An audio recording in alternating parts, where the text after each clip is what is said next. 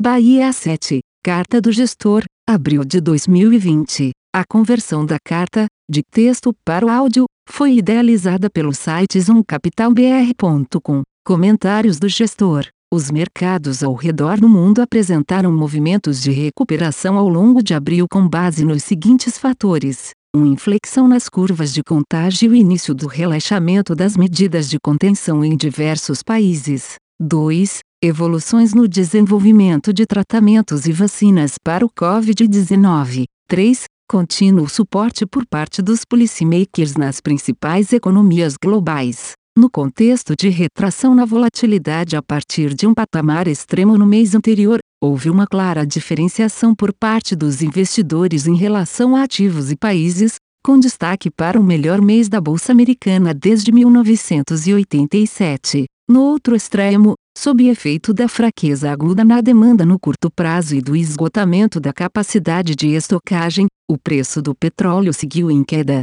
chegando a valores negativos no contrato americano de vencimento curto pela primeira vez na história, mesmo com um amplo corte de produção por parte de seus produtores. Com a defasagem usual em relação aos mercados, os dados econômicos começaram a refletir os impactos da pandemia, indicando quedas extremas no curto prazo. No EUA, por exemplo, os pedidos de auxílio-desemprego ultrapassaram a marca de 30 milhões desde o início da pandemia, enquanto os PMIs ao redor do mundo atingiram os seus menores patamares históricos. Por outro lado, mantendo o suporte ao mercados, o Federal Reserve continuou explorando seu arcabouço de ferramentas e ampliou o escopo do seu programa de compras de ativos, passando a incluir empresas com qualidade de crédito especulativo. Os bancos centrais dos países emergentes, por sua vez, seguiram reduzindo suas taxas de juros e dando liquidez aos mercados de títulos públicos e de câmbio locais. Apesar de entendermos a compressão dos prêmios de risco pelos fatores citados, seguimos cautelosos por considerar que a atual situação só terá um desfecho definitivo com uma vacina, um tratamento altamente efetivo que evite hospitalização ou imunidade adquirida por grande parte da população. Dessa forma, sem enxergar alguma dessas alternativas no curto prazo, permanecem grandes dúvidas, em especial no que tange a 1 extensão dos impactos econômicos da pandemia e concomitantes medidas de contenção que ainda serão necessárias e a 2. Duração dessas medidas e estratégia para a retomada da movimentação das pessoas e da atividade econômica, reconhecendo ainda elevado nível de incerteza com relação ao cenário econômico, mantemos portfólios reduzidos e líquidos e continuamos especialmente atentos à seleção de ativos. Nesse sentido, atualmente buscamos operações relativas entre ativos e países levando em consideração aspectos sanitários, tecnológicos, econômicos e políticos. Dessa maneira, priorizamos os ativos de países que tenham recursos técnicos e expertise médica, bem como espaço para estímulos fiscais e monetários. Em resumo, no curto prazo, consideramos que os principais fatores externos que requerem atenção são 1. Evolução das curvas de contágio de Covid-19, duração das medidas de restrição de movimentação e atividade econômica. 2. Desenvolvimento de estratégias de reabertura de cada economia. 3. Magnitude de medidas adicionais dos policymakers no que tange a políticas monetárias e fiscais, dentro das restrições políticas e econômicas de cada país. 4. Eficácia de possíveis tratamentos e remédios. 5 dinâmica de limitação de oferta entre os produtores de petróleo e 6. Possíveis novos focos de atrito entre Estados Unidos e China. Em relação aos mercados brasileiros, os desdobramentos políticos ao longo do mês e a progressão local da pandemia resultaram em desempenhos inferiores em relação aos seus pares. Apesar do posicionamento contrário do presidente da República, a adoção de medidas de contenção por parte das autoridades regionais manteve a curva de casos relativamente contida no início do mês. Contudo, com a falta de uma mensagem uniforme por parte do governo e devido a características demográficas e econômicas locais, os dados da pandemia mostraram pior ao longo do mês, atrasando o relaxamento das medidas de contenção da pandemia. Contribuindo para o ruído na condução do processo, o ministro da Saúde, que defendia um maior isolamento social, foi substituído, no final do mês, deflagrando a maior crise política do governo atual, o popular ministro da Justiça pediu demissão, alegando interferência na nomeação da chefia da Polícia Federal, o que alimentou discussões sobre a possibilidade de impeachment.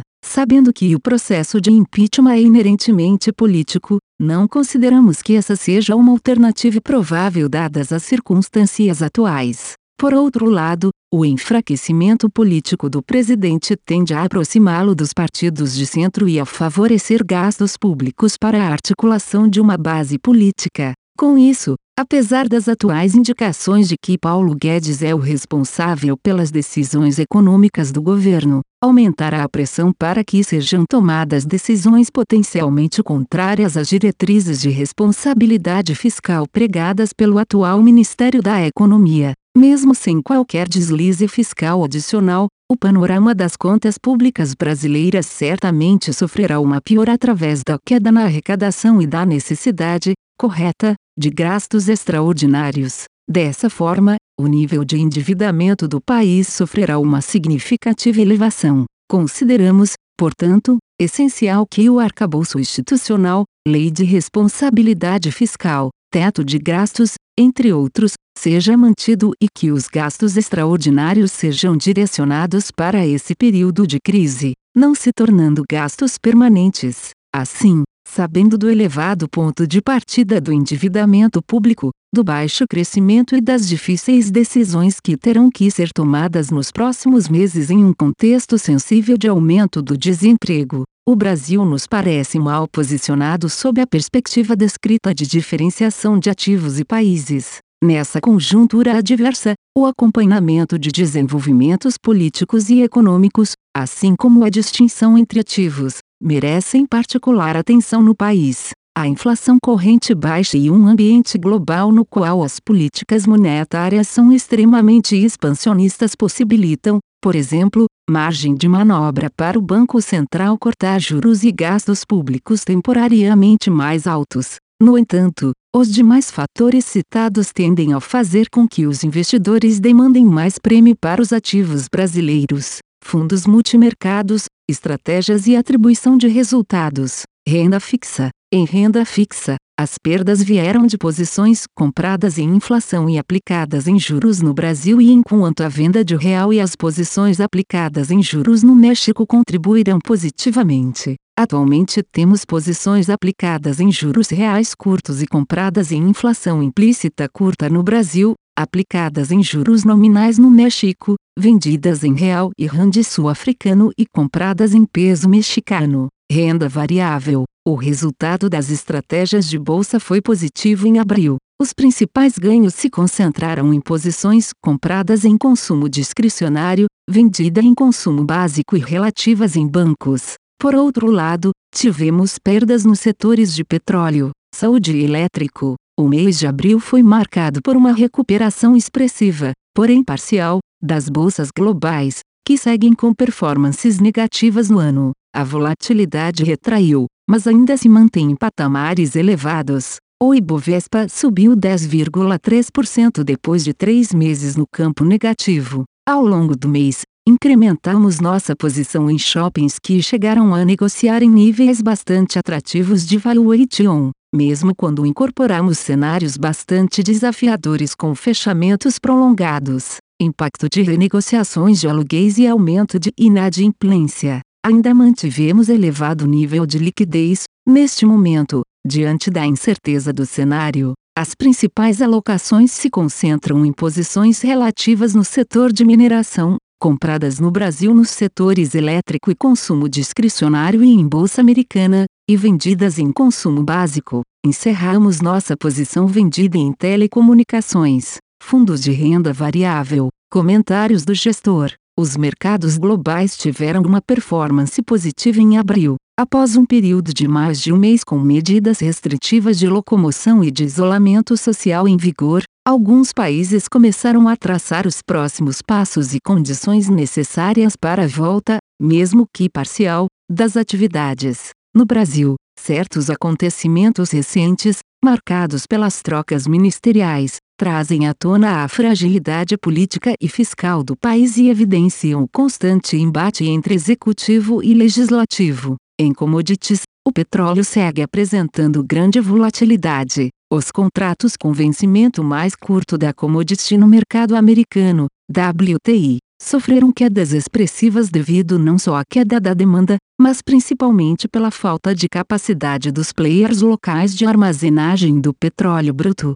Contratos mais longos e de outros mercados, como o Brent europeu, caíram entre 5 e 10% no mês de abril. As commodities metálicas tiveram performance mista. O minério de ferro fechou com alta de 2% e as cotações de aço oscilaram entre leve queda e leve alta. O níquel subiu 6% e o cobre 5%. A celulose ficou estável no mercado europeu e teve alta de 1% no mercado chinês. Por fim, o açúcar fechou o mês caindo perto de 1%. O Ibovespa subiu 10,25% e o índice de small caps foi positivo em 10,19%. Por sua vez, o Bahia AM Valuation fechou em alta de 10,36% no mês, o Bahia AM Mid Caps valor em 11,65% e o Bahia AM Long Biased foi positivo em 8,59%. Exposição das carteiras.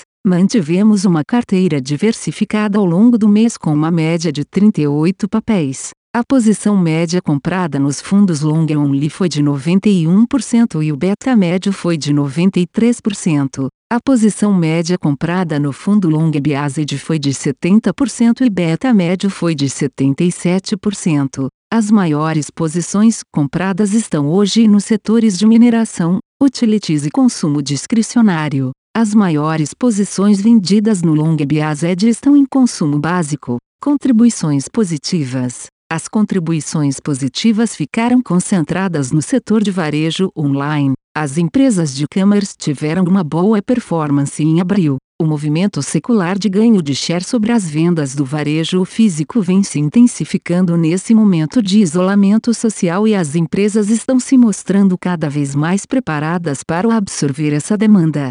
A expansão do marketplace e a integração do estoque das lojas físicas de terceiros com as plataformas online são as principais frentes nessa consolidação do setor de e-commerce. Contribuições negativas. As principais contribuições negativas ficaram por conta de posições nos setores de mineração e bancos. Vale, embora tenha tido um retorno positivo no mês, acabou underperformando o mercado. Uma das possíveis razões para esse movimento pode ter sido a rotação de setores de commodities para setores domésticos, já que a Vale vem tendo uma performance muito positiva desde o início da crise do coronavírus o Banco do Brasil teve uma performance negativa puxada pelos pares locais e americanos que divulgaram os resultados do primeiro trimestre já em abril. Os resultados chamam a atenção pela piora da inadimplência em março e pelo tamanho das provisões feitas pelos bancos em antecipação ao período de isolamento social.